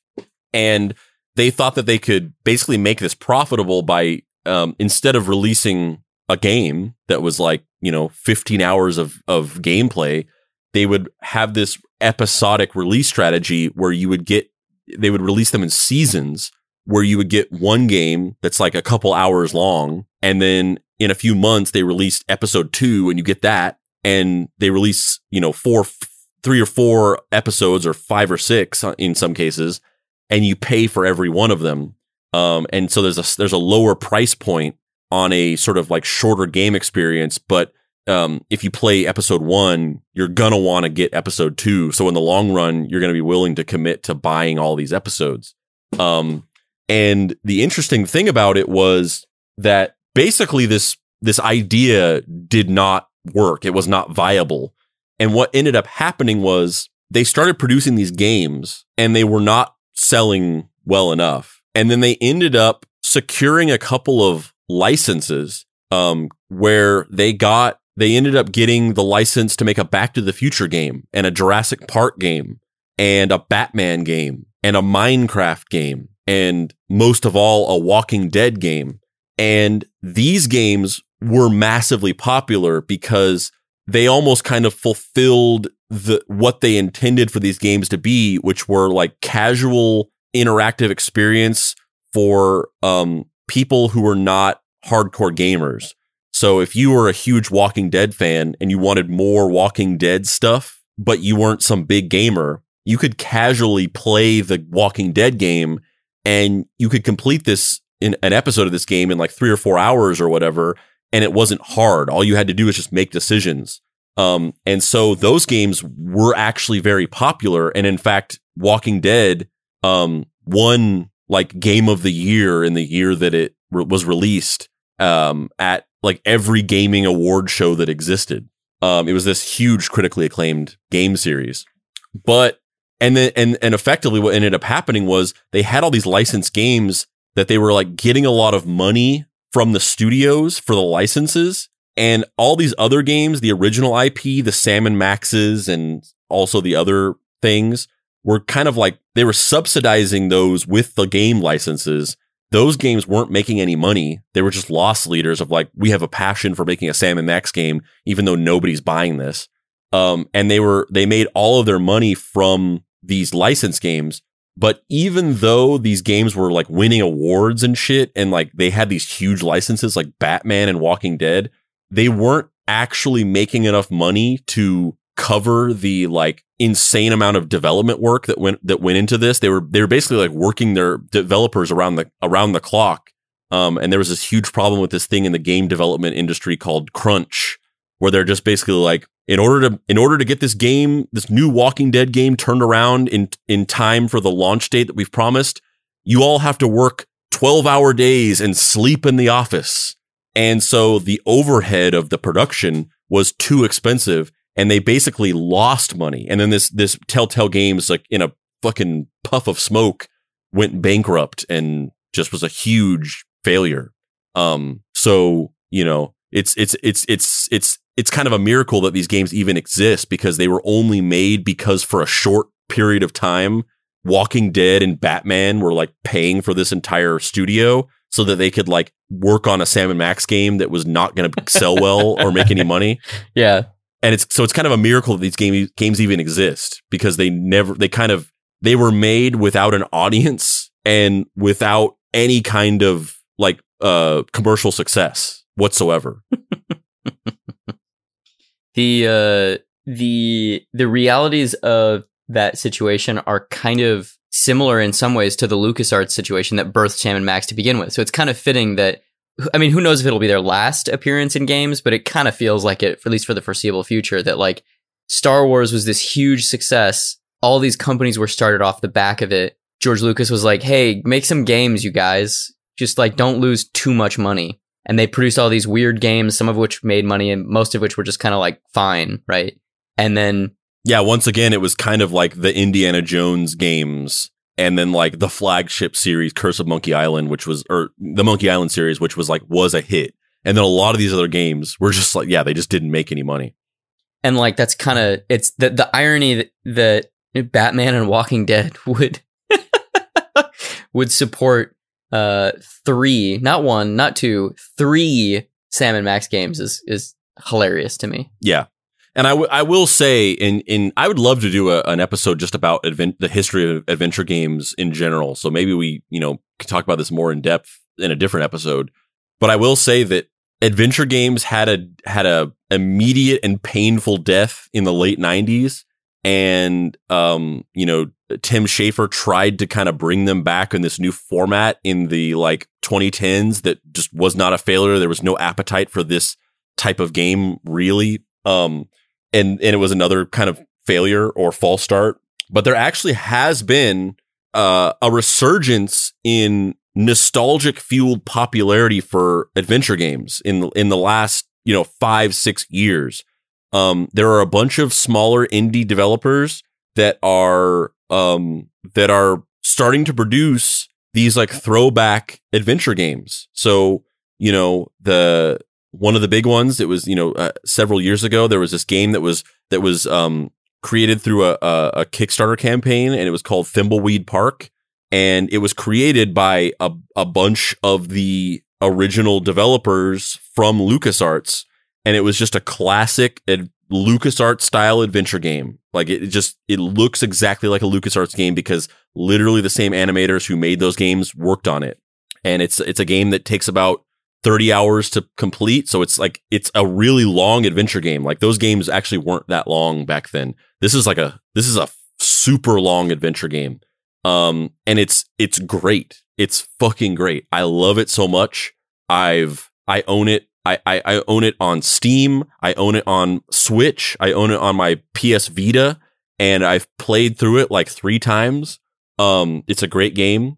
Um, there's and then and then there's some other games that have come out in recent years from indie developers. So there's the Dark Side Detective games, which are another just classic, uh, you know, pixel art style point and click adventure game. Um, uh, there there's a handful of other ones. Uh, I'm trying to think of some of the ones I've played in recent years. Um, that was is it is it called the the Down Below? What the fuck is that? Yeah, hold on. I, am I'm, I'm gonna pull this up because I, I, do want to I do want to shout out some of these real quick. Um, the Journey Down. The Journey Down is another. Uh, that's almost kind of more of like an early 2000s 3D point and click adventure style game. Um, I think there's three of them. Uh, that's that. Those are great. Um, and yeah, there's uh, there's there's just a there's a bunch of them. Uh, and and and it's not just like oh we're trying to make these happen and they're not happening. Like because of a lot of the nostalgia that people have, people our age have for these games and slightly older than us, um, they are people are having success producing these new games. As a matter of fact, um, the um, as as a matter of fact, just a couple days ago, it was announced that there's a new M- Monkey Island game being produced. Return to Monkey Island, and not only is there a new Monkey Island game being produced, but it is being uh, directed by Ron Gilbert, who is the original creator of the Monkey Island series. He worked on the first three games, and he was not involved in any of the other games after that. Um, the fourth game, the fifth game, the Telltale series, and any of that stuff. And he's returning to make a game that picks up directly after the third game. Um, and that's that's being developed by not only um, not only uh, uh, uh, an indie game studio, Devolver Digital, and Ron Gilbert's indie game studio, but also it's being developed in conjunction with a newly resurrected Lucasfilm Games. Lucasfilm Games has brought back that label to start producing more of these adventure games. Um, so there's there's a recent resurgence in these games, and I'm I'm loving every fucking second of it. Um, and also and also uh, not super recently. I think it I think it might have been like three or four years ago, but um, they came out with a Sam and Max VR game, and it's great. I, I, I have it. I have it on I, on my Oculus Quest 2. And like I said at the beginning of this episode, you can just take those characters and iterate on them infinity and it will never get old and it will never change and it will always be good. And it's a it's a VR game where you're just hanging out with Sam and Max and they're just rapid firing off weird bullshit and you're just in the world looking around and it's great. You know what I want? I want a live action Sam and Max series where it's people in full animatronic Jim Henson style costumes. I want there to be a little person to play Max, and I want John Goodman in a fucking dumbass dog mask to play Max or uh, Sam, and I want I want I want that to be a thing. Like you know, do you remember uh, the the really strange Superman pilots? I think it's called Super Pup that they made after the George Reeves show uh, got canceled because he died. And then they decided, oh, maybe we'll make a Superman show where they're all dogs and cats and they'll all be played by little people in costumes. That, but Sam and Max. Are you laboring under the delusion that I'm going to reject your inquiry? well, on that note, Mr. Papa Spicy, dost thou haveth any final thoughts? Yeah, yeah. I mean, yeah. I, I, like I said a bunch of times, I really love these games. I mean, I have a huge affinity for my my entire love for these spawns out of my affinity for the the adventure games of the late '90s and or the late '80s and early '90s. Um, I I I I cape for this genre to this day. Um, I still play games like this all the time. Uh, I played through the the Day of the Tentacle remaster that came out in 2015. I like I said, I played the Sam and Max VR game. I try to go back and play, replay these games every once in a while. Um, I love I love the characters. Um, and and yeah, I I I think the two like main sort of takeaways I have is number one, it's so the thing that's most astonishing and inspiring to me about this is the fact that uh, you know Steve Purcell basically manifested this this uh, a classic franchise out of just his passionate championing for the characters themselves, not pitching a thing. He didn't go around pitching a show or a comic or a game or even like a story. He didn't go around being like, I have a story idea about XYZ thing. He went around just like hyping up these specific characters that existed out of the context of any specific story or medium. And he was so passionate and persistent. And you you see you heard the interviews with him. He's not like a charismatic guy. He is he is not a pitch guy. Like that he didn't he didn't win people's hearts and minds because of how good he was at pitching shit. no shit, right? Yeah. He did it because these characters are just like you see them and like everything about them is telegraphed to you in a way that immediately endears you to them because you get it. You you you look at them for 2 seconds and you're like, "Yep, I get it sign me up. And he just went around just like cheerleading for these characters for years and manifested this franchise out of it. Um, that's the most astonishing thing to me about it. And then the other thing is just that, like I said, kind of a couple times before, I'm just repeating myself at this point, but these characters, I'm not saying that they're the best characters ever. Um, I'm not saying that they're the most like innovative characters ever, um, or any of that stuff. I mean, they they in fact they they're lacking a lot of the trappings of what's considered great characters. They don't really have any kind of like emotional through line. They have nothing really anchoring them to any specific kind of theme or anything like that. Um, but they ha- they're just they they're just pure style, and they're so singularly what they are that you you could just iterate on them infinitely, and it will always be good. And you know that's I'm sure that wasn't intentional by Steve Purcell. I'm sure he didn't start off, you know, uh, engineering it to be that way, but at somehow he stumbled upon connecting with and falling in love with these characters so thoroughly that he was able to craft them into timeless characters that um just are singular and you you know you you you could see a couple lines on a page of dialogue and you would know that it was Sam and Max. And I think there's another. I mean, I, I agree with everything you said about like their characters being really well defined, but I think a large percentage of that is the way that he draws them. Like they're so well defined and well. It's funny to say rendered because they're each made up of like 10 lines, but they're each so crystallized because he's drawn them so many fucking times and they're both the drawings that he makes of them are so experiential and weird and exactly what they should be that, that I feel like the characterization comes from those drawings. You know, like he's just spent 40 years drawing them. And so he knows exactly how they move, which then features in how they talk, which then features into their characterizations and what they say. It's really, I think it's very admirable. And I think it speaks volumes. There's only like 150 pages of Sam and Max comics that exist. And they spawned five games and a TV show. Like, good for you, Steve Purcell. You fucking did it and I'm I'm really excited that you didn't get fucked along the process. yeah, for real. Which kind of goes back to that whole thing of like nobody really cared about what Lucas the the games division of Lucasfilm was doing for a while. So there wasn't a bunch of like sharks in the water trying to like fucking acquire, you know, and and and edge people out and things like that. It was just it was just some dudes being like, let's make some nerdy shit and like nobody's paying attention. So let's just keep doing this until somebody notices. And on that note, here's hoping that we make many more episodes of our show. And I'm Dave Baker. And I'm Spandrew Spice. This has been Deep Cuts. If you'd like to find me on the internet, you can do so at xdavebakerx. Spandrew Spice, where can people find you? Or and heydavebaker.com. That's where you can find all my comics and shit. Spandrew, where can people find you?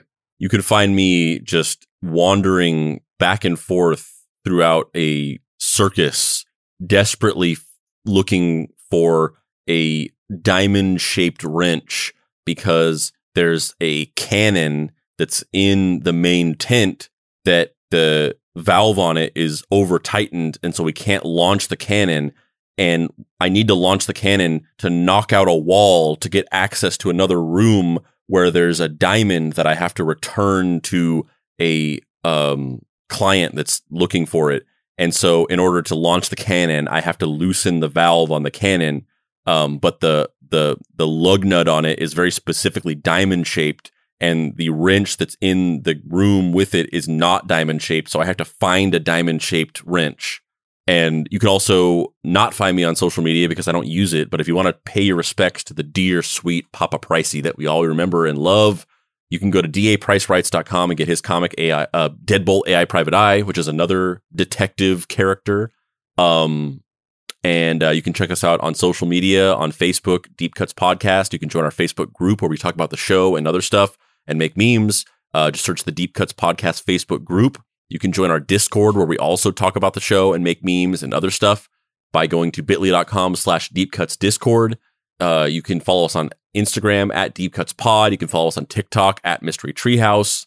You can go to our website and get some merch, some deep cut shirts and hats and things like that, coffee mugs, stickers by clicking on the shop. You can also get our Mystery Treehouse Investigation Agency patch on the website. It's on the front page.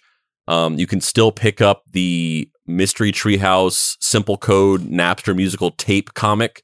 So we produced a uh, cassette release of the entire Napster musical we did. We did an episode that was a musical retelling of the story of Napster, and it was a nine song album that we've now done as a, a cassette tape release that has a full five page color comic that is a story starring Dave, Andrew, Hillsmer, and Zero that's included in the tape. Um, if you don't have a tape player, just think about it as a cool comic that also happens to be packaged in a tape that you can display on your shelf or something like that. If you do have a tape player, give it a give it a spin. Uh, it's a hi-fi recording that sounds pretty good for a cassette release. Um, it's uh, twelve ninety nine on our website. Um, in the states, free shipping. If you're uh, abroad, there is some shipping on there, but it's available for international shipping. And um, we're currently sold out because we sold out within an hour and a half when we first released it, but we have more on order. So Um, if you order one now, you should still be able to get one within the next like three or four weeks or so. Um, and I promise you that it will be worth the wait. Um, and you can find the Mystery Treehouse point and click adventure game coming to an internet near you in the year 2030.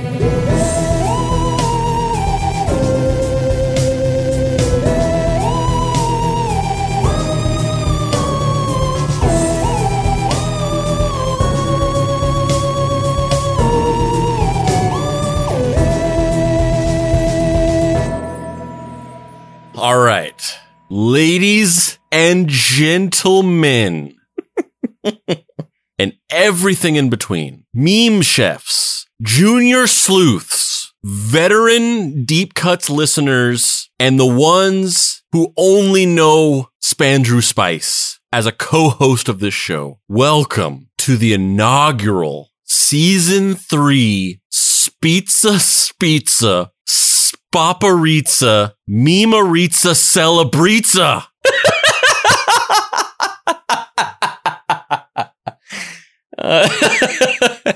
I humbly stand before you, asking, nay, begging for you to give me a chance to take up the mantle of the Pizza Pizza Paparizza Mimarizza Celebrizza and let me make it my own, much like a new doctor regenerating and choosing a new costume to rebrand this as the Spizza Spizza Spaparizza Mimarizza Celebrizza. There's no way that you can be worse than Andrew. He crowned himself winner like four times. I, I'm gonna I'm gonna say right now, Dave.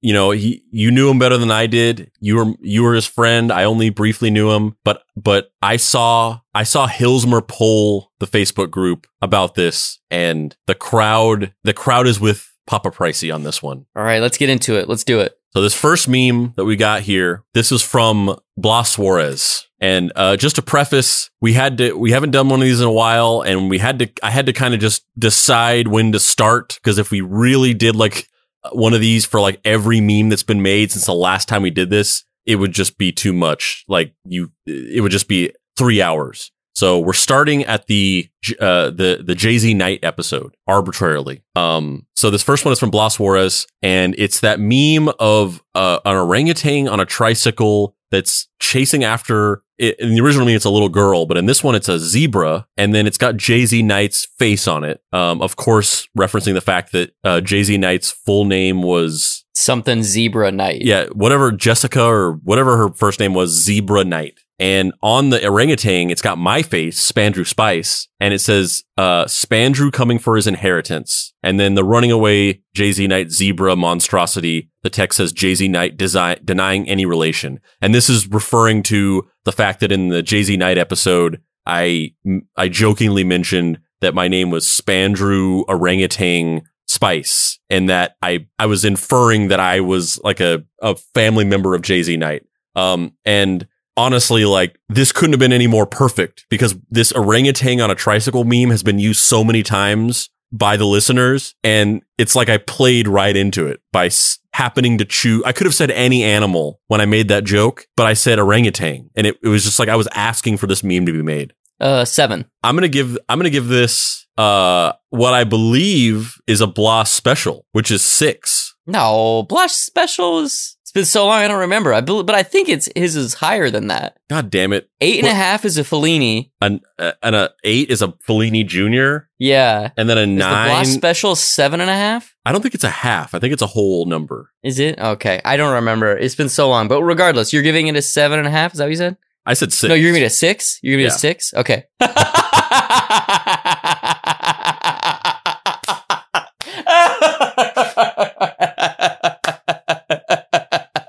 So- this is great. This one is great. so This, this, one is this one. Do you want me to? You want to alternate, or do you just want to? yeah, go ahead. Yeah, yeah. This one is. It's a field. Well, who, who's it? Who's it by? Oh, this one is by uh Kieran Stocks, and it's a uh sh- it's a green field with a blue picturesque sky, and there's a shitty Photoshop of Arnold Schwarzenegger like sprinting after that little kid with a what is she holding? A piece of candy or something? She's got like a look on her face that's like, oh, and the the text over Arnold Schwarzenegger says Hilsmer paying back rent, and the little girl says Jay Z Knight taking America for millions. Yeah, That's so a good one. I, I f- first of all, really quickly, the little girl is the little girl from the orangutan meme. oh That- yeah, yeah, yeah, yeah. She is the little girl from the orangutan video. and Yeah, also yeah, yeah. Or- the ba- the background is not just a shitty Photoshop pasture. It is the Windows XP default desktop background. Right. Yes. Um, I'm I'm gonna go eight. What are you gonna go? Uh, yeah, I think I'll I think I'll give it a a Fellini Junior, which is an eight. This next one is from Aaron. this one is. Oh, I'm sorry. It's your turn. I'll let you do it. yeah, this one's from Aaron Dockery, frequent pizza, pizza, paparizza, mimarizza, celebrizza champion. Um, let's see how he fares in the spizza, spizza, spaparizza, mimarizza, celebrizza. Um, a much more stringent uh, decision making process. Uh, it's it's the Drake meme where he's saying like no to something and then yes to something. And the top, the thing he's saying no to is a picture of Jay Z Knight, and the thing he's saying yes to is Jay Z Knight, which is a picture of a knight, like a like a knight's armor with Jay Z, the rapper's face, photoshopped onto it. I'm gonna go. I'm gonna go Fellini Jr. You're going Fellini Jr. on this one. Yeah. Uh, I think I'm going to go full Fellini, eight and a half. It, and it also it, it must also be mentioned that the comment on this is due, and you're saying Papa Pricey would be proud. It's got a. It's got quite a few reactions to it. Yeah, a lot of, lot of hug emojis. People miss Papa Pricey. Um, this one Oh boy. is, is oh uh, boy. This one's the uh one of the Bill Bixby's Oscar masterpieces. Um and honestly like we haven't done this for a long time and you you you you'd think that the only the only reason why you put this amount of work into something is if it was going to be part of a contest. But we haven't we haven't done this since last year and yet on March 26th he's still cranking these things out. So yeah, go ahead. This is this this is yours. Uh, the it's made. It's like a weird comic almost. That's made to look like the thumbnails that I post in the Facebook group to let people know when new episodes have gone up. And it's called Hilsmer's Deep Ruts Tuts Brothel. Toots. Toots, Toots Brothel. Uh, book today and get a free tug from Handyman Dave. and then it's a shot of a treehouse and Hilsmer standing out in front of it, dressed like a pimp with a hat, a cigar, dollar sign, uh, brass knuckles, gold chains, and a flamboyant jacket. And then on the side of the on the side of the treehouse in the background, there's a uh, sign that says "Mystery Toot Brothel," uh, green ladies, and uh, a painting of the drunken Dalai Lama and a green woman, uh, and then a, a sink with a bunch of dildos being washed in it, and it says "hand washed probes and plugs." You can do the Rubber Man, and it's a like sex doll that looks like it's of David Hasselhoff. Uh, experience DigiPrice's blockchain babes in our new AI penetration station. uh, 10, been- 10 for hilarity, but seven for the fact that no disrespect, but that was spice. I did that episode. There was no price involved. uh the the AI companion who fucks. Swing by our gift shop. Uh and then there's some small little comics down in the corner that I can't quite read. But but yeah, uh I think it's safe to say this is a 10 from me. This is a, this is a 10 for sure. Yeah, the, we, we need to come up with like a new a new classification. Once we remember the rest of the classifications, there needs to be like a Bill Bixby's Oscar special, and it just Yeah. mean, it just means like it's like above. It's like a it's like a eleven. Um, this is. This is another one from Aaron Dockery, and it is that meme of that like Grant Grant Gustin. yeah, it's the what is it the one of those CW D, uh, DC shows where he's crouching by the grave and like giving a peace sign, and Dave's face is photoshopped onto his head, so it's Dave doing the peace sign, and then on the gra- on the headstone it says Darv Bonker. And honestly, I don't even know what that's a reference to. Like, I don't know if that's I don't know if that's just a joke where it's like because some people have joked about that of like other alternate versions of Dave, kind of how people say that Spandrew Spice is a similar name to Andrew Price. Um, people have joked about other alternate n- Dave names. Um, so I don't know if that's just a random reference or if it's actually something that we said in an episode that I'm just forgetting. I feel like it's just people that day in the group were talking about how sooner or later I'm gonna die and be replaced by Darv Bonker because there's a there's a fringe. You know, look, most of the junior sleuths are really good people. They're solid. They really they really care about the community of you know deep cuts fandom. And some people are kind of weird, you know, like they take things a little too far. And some people are just convinced that you know you're not a real person. Yeah. And they're convinced that we're going to pull some weird publicity stunt or something that I'm not going to be a real person or something. I'm not quite sure exact. It's weird. It's paranoia, man. It's a wilderness of digital mirrors for sure. For yeah, hundred percent. Like it's definitely a wilderness of digital mirrors. Um, yeah, I, I don't understand the conspiratorial mind of it. I don't know why these people are so paranoid in this way, but yeah, for sure that there's there's there's a little bit of a there's a little stripe of of madness within the deep cuts community. Do we rate this one? Uh, I give it an eight. I give it an eight. I, I give this one a six and a half. this is this is another Bill Bixby's Oscar. Uh, was this for in conjunction with um the uh Siegfried and Roy episode? I What guess was this in relation to? I, it must it must be. I don't know. I, I have no idea what else the fuck it would be. I I don't either. It's a image of the Oscar with fake hair holding a yellow or uh, holding a silver floating orb against a backdrop of what looks like some sort of futuristic city and or maybe Las Vegas and it's on fire. I really don't know what this is about, but I'm really into it. and I and it also I don't know if this is part of the s- image that he found on Google or if he added this, but in the corner of the screen it just says tragographic. Great. Uh, I don't really get it, but I'm into it, and I'm gonna say seven. Yeah, I give, I give this a I give this an eight. Fellini Jr. Um, here's one by what the fuck? How did this get in here? A meme from Andrew's murderer, Mike Miller, aka the bad devoted eye fisher. The fuck? I mean, what what what do we what do we do about this, Dave? We do we do we rate this guy's memes? Like, I mean, you you be the judge. You- You're I mean, I hate to do this. I hate to be this guy, but I think we have to rate his memes. If we don't, we're giving in to terrorism. The whole reason why he's the saddest man on earth and why he murdered our dearly beloved Papa Pricey is because he always came in second in the meme in the meme wars. And I think if we if we bow to his tyranny, then I don't think uh, I don't think that's good for anyone. I think we need to beat him in his own game. I think the meme chefs need to take down Mike Miller, and anything less is uh, you know no brains.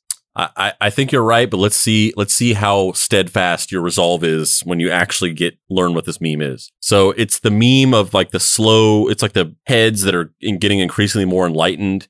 And the first one that's just a normal brain, it says uh, a blue, blue, blue, Andrew's dead, which I'm assuming is like that's just like onomatopoeia of crying. Um, already just heavily insensitive. Um, the second one, which is slightly more enlightened, says Mike Miller is a murderer. The third one that has even more enlightenment is Spandrew Spice as co-host. I don't know. And then the final full enlightened brain says when Mike closes a door, he opens a window. So Uh, this is this is uh this is a zero for me. Fuck you, Mike Miller. Yeah, zero. I mean, I I was wondering what your reaction after that whole talk about rating his memes. Like, I, I didn't know how you're going to react to this, but essentially, this is like from the perspective of a deep cuts listener. They're sad that Andrew's dead, which they should be, and then they're they're lashing out and accusing Mike Miller of being a murderer, which is true. He is a murderer, and they're angry at him for killing Andrew. At, they're angry at him, and then they're kind of like feeling out me as host and kind of being like, I'm not sure how I feel about this, which is you know at this point, I feel like I've earned my place here. And then the final enlightenment is it's a it's a double entendre because they're saying that they're essentially saying that Mike killing Andrew opened a window for the new improved Spandrew Spice to become a host. But I'm not saying that. That's not my words. That's that's the implication of this meme. But it's also a double entendre because when the portal closed, of course, I mean, I don't mean to re, I don't mean to bring this up and like re-traumatize you, but the portal closed and it, that's what killed Andrew. yeah, moving on. Zero. Yeah, zero for sure. Um, this next one's once again by Mike Miller, and it's that meme that's uh Hank from Breaking Bad, Dean Norris. Uh, and in one picture he's like smiling broadly, and he's got like really brightly lit, and in the next picture he's all stone faced and angry, and he's got like heavy shadow uh lighting on his face that makes him look like kind of sinister. And in the first one he says, uh, deep deep Kudakian scholars No, laughing at deep Cushian. Deep Cushian. Okay, I've I've never actually read it out loud. Um, deep Cushian scholars laughing at my memes and jokes, and then the the sullen, angry one is deep Cushian scholars remembering the kayfabe. That one's pretty good. Yeah, That's pretty good. I'll give that one a. I'll give that one a one. You give this one a one. Fuck you. Fuck you, Mike Miller. Yeah, I I give I give it I give it a 0.5. This next one is. oh yeah, you you you take this one.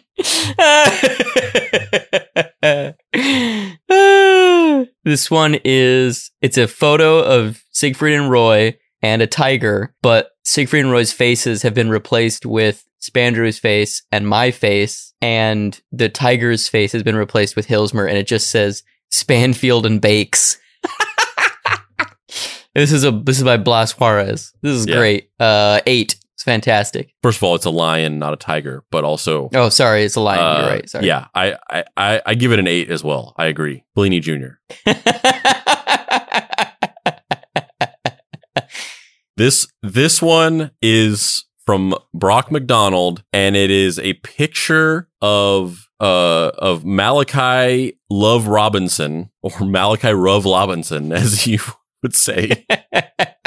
I said that like three times in that episode. and it's a it's a it's a it's like a picture of his like mugshot in the corner of the screen. It's like a it's like a news photo, and it's a picture of a mugshot um in the corner of the screen, and then the main um image of the person that's like allegedly being interviewed is a picture of Malachi Love Robinson, but he has a fake mustache on, and then the text underneath him is saying "My client is innocent," which is referencing a joke that we made during the uh, real life Doogie Howser episode where we were joking that he would represent himself as his own lawyer with a fake mustache on. And we were saying that like anybody who believed that you could just put on some kind of item on your face and people would think that you are some different person. Um, anybody who would believe that is a total idiot. That was the joke that we made. And this is referencing that. Yeah, and it's true. Yeah. Anybody who would think that you just put something on your face and you're a different person's a fucking moron. hmm Yeah. And if you looked and sounded the exact same, but you just had one item on your face, uh, anybody who believed that you were a different person is just brain dead. Uh, I'm gonna go. Uh, I'm gonna go a six for this one, Six? but it's a it's a strong six though. It's like a good solid six. Okay. I'm not really sure if there, there's there's room in the rubric for that as a metric, but um, I'm gonna give I'm gonna give this one a seven and a half. All right, so this final meme for tonight, it's once again he who should not be named, but I'll name him anyway. Mike Miller, aka the bad devoted eye fisher, aka the murderer of Andrew Price. the meme is great, but the meme in concert with the photo in the comment is just so funny. I re- I realize that people grieve differently, so I'm not going to judge the fact that you're laughing at this because it's very dark. But um, it's it's once again the mind enlightenment, uh, increasingly enlightened brain meme. Um, and I pre warn you, this is this is graphic and dark. Um, but uh, the first brain it says uh, portal bisect a podcast host, which is once again referencing the fact that the way that Andrew died was that he was caught in the middle of a portal as it closed and was tragically cut in half. Um, the second one, which is slightly more enlightened, the text says, try in vain to convince people he had it coming. Uh, and that's referencing many, many attempts that Mike Miller has made in the Facebook group to try to justify his murder and say that we're better off without Andrew, that Andrew deserved to die for all these made up reasons. Um, he was trying to do that for a while. Um, then the, the next almost uh, more enlightened brain, it says the Shaggy defense. And this is in reference to the fact that for a while, he started trying to claim that he didn't do it. The, the, you know, the, the wasn't me defense. That's what the Shaggy defense means. Um, and he was trying to blame it on other Mike Millers. He was trying to blame it on the Nazi Mike Miller that we've talked about before on the show. Um, and that didn't work. And then the final most enlightened brain, is his Spike Spiller.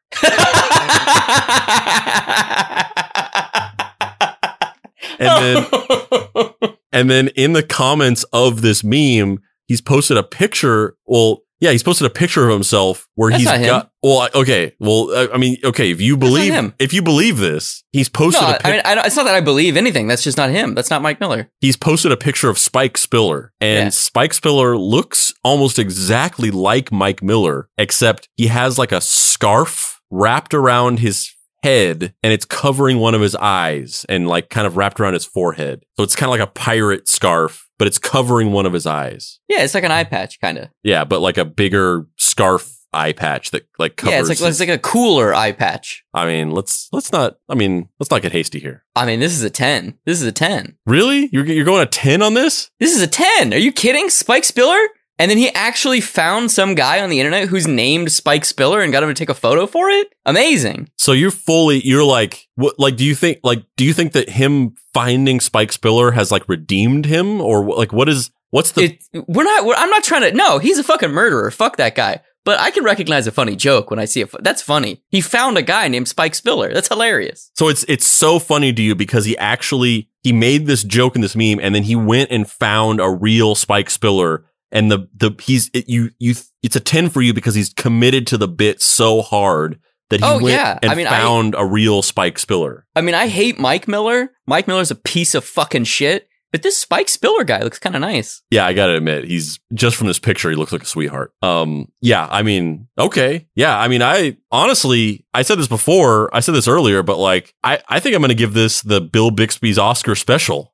Like if, if You want to give this an 11? You're giving this an 11? Yeah, if, if you're on board with this, I, I I'd feel I'd feel uncomfortable liking this meme if it was upsetting to you, but you seem to be on board with it. So I'm so I'm so here for this. I hope Spike Spiller comes and joins the Facebook group, man. That guy seems delightful. Fuck you, Mike Miller, but Spike Spiller seems really nice. yeah, I I think this is hilarious. I'm I'm loving this. All right, should we go should we go through them all one more time and reevaluate before we say which one is the winner for this episode of the Pizza Pizza Spaparitza Mimaritza Celebritza? So we have we have the orangutan Jay Z Knight meme from Blas Juarez. Mhm. We have the uh, Arnold Schwarzenegger and little girl running on the my, uh, Windows XP background meme from Kieran Stocks. Mm-hmm. Um, we have the Jay Z Knight Jay Z Knight meme from Aaron Dockery. Mm-hmm. We have the Deep Ruts Toots Brothel from Bill Bixby's Oscar. Mm-hmm. We have the uh, Darv Bonker in his grave meme from Aaron Dockery once again. Mm-hmm. We have the tragographic Nightmarescape from Bill Bixby's Oscar. Um, we have the uh, when Mike closes a door, he opens a window meme from Mike Miller. Fuck you, Mike Mike Miller. Millar. Uh, we have the the deep Cushian scholar jokes Hank Schrader meme once again from Mike Miller. Uh, we have the Spanfield and Bakes meme from Blas Juarez. Solid.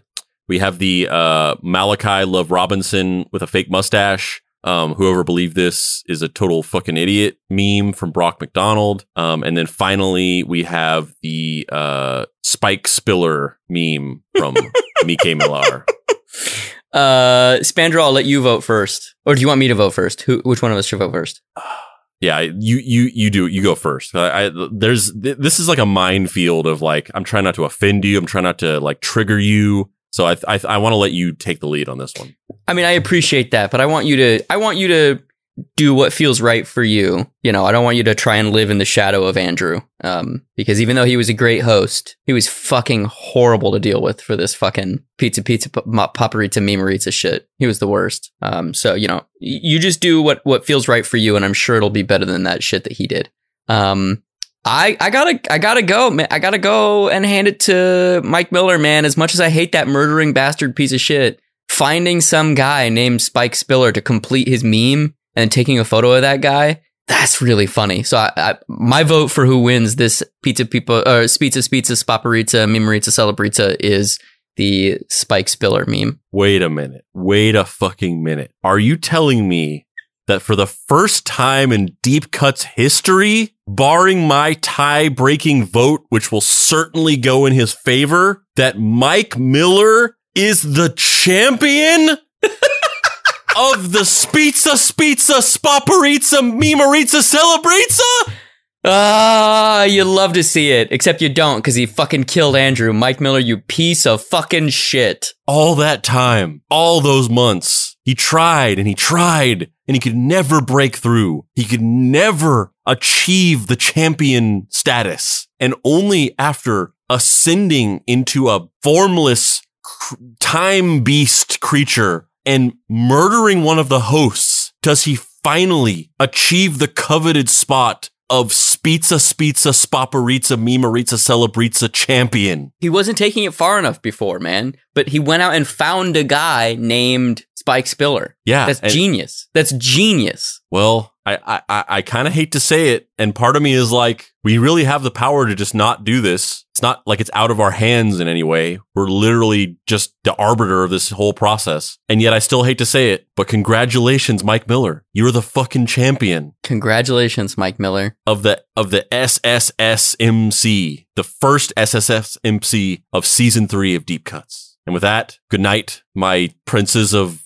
uh fucking murder time beasts, my kings of Hillsmer's sweaty ball sack. Man, you really fucked up that dismount. All right. Yeah. hmm Good Yeah. night.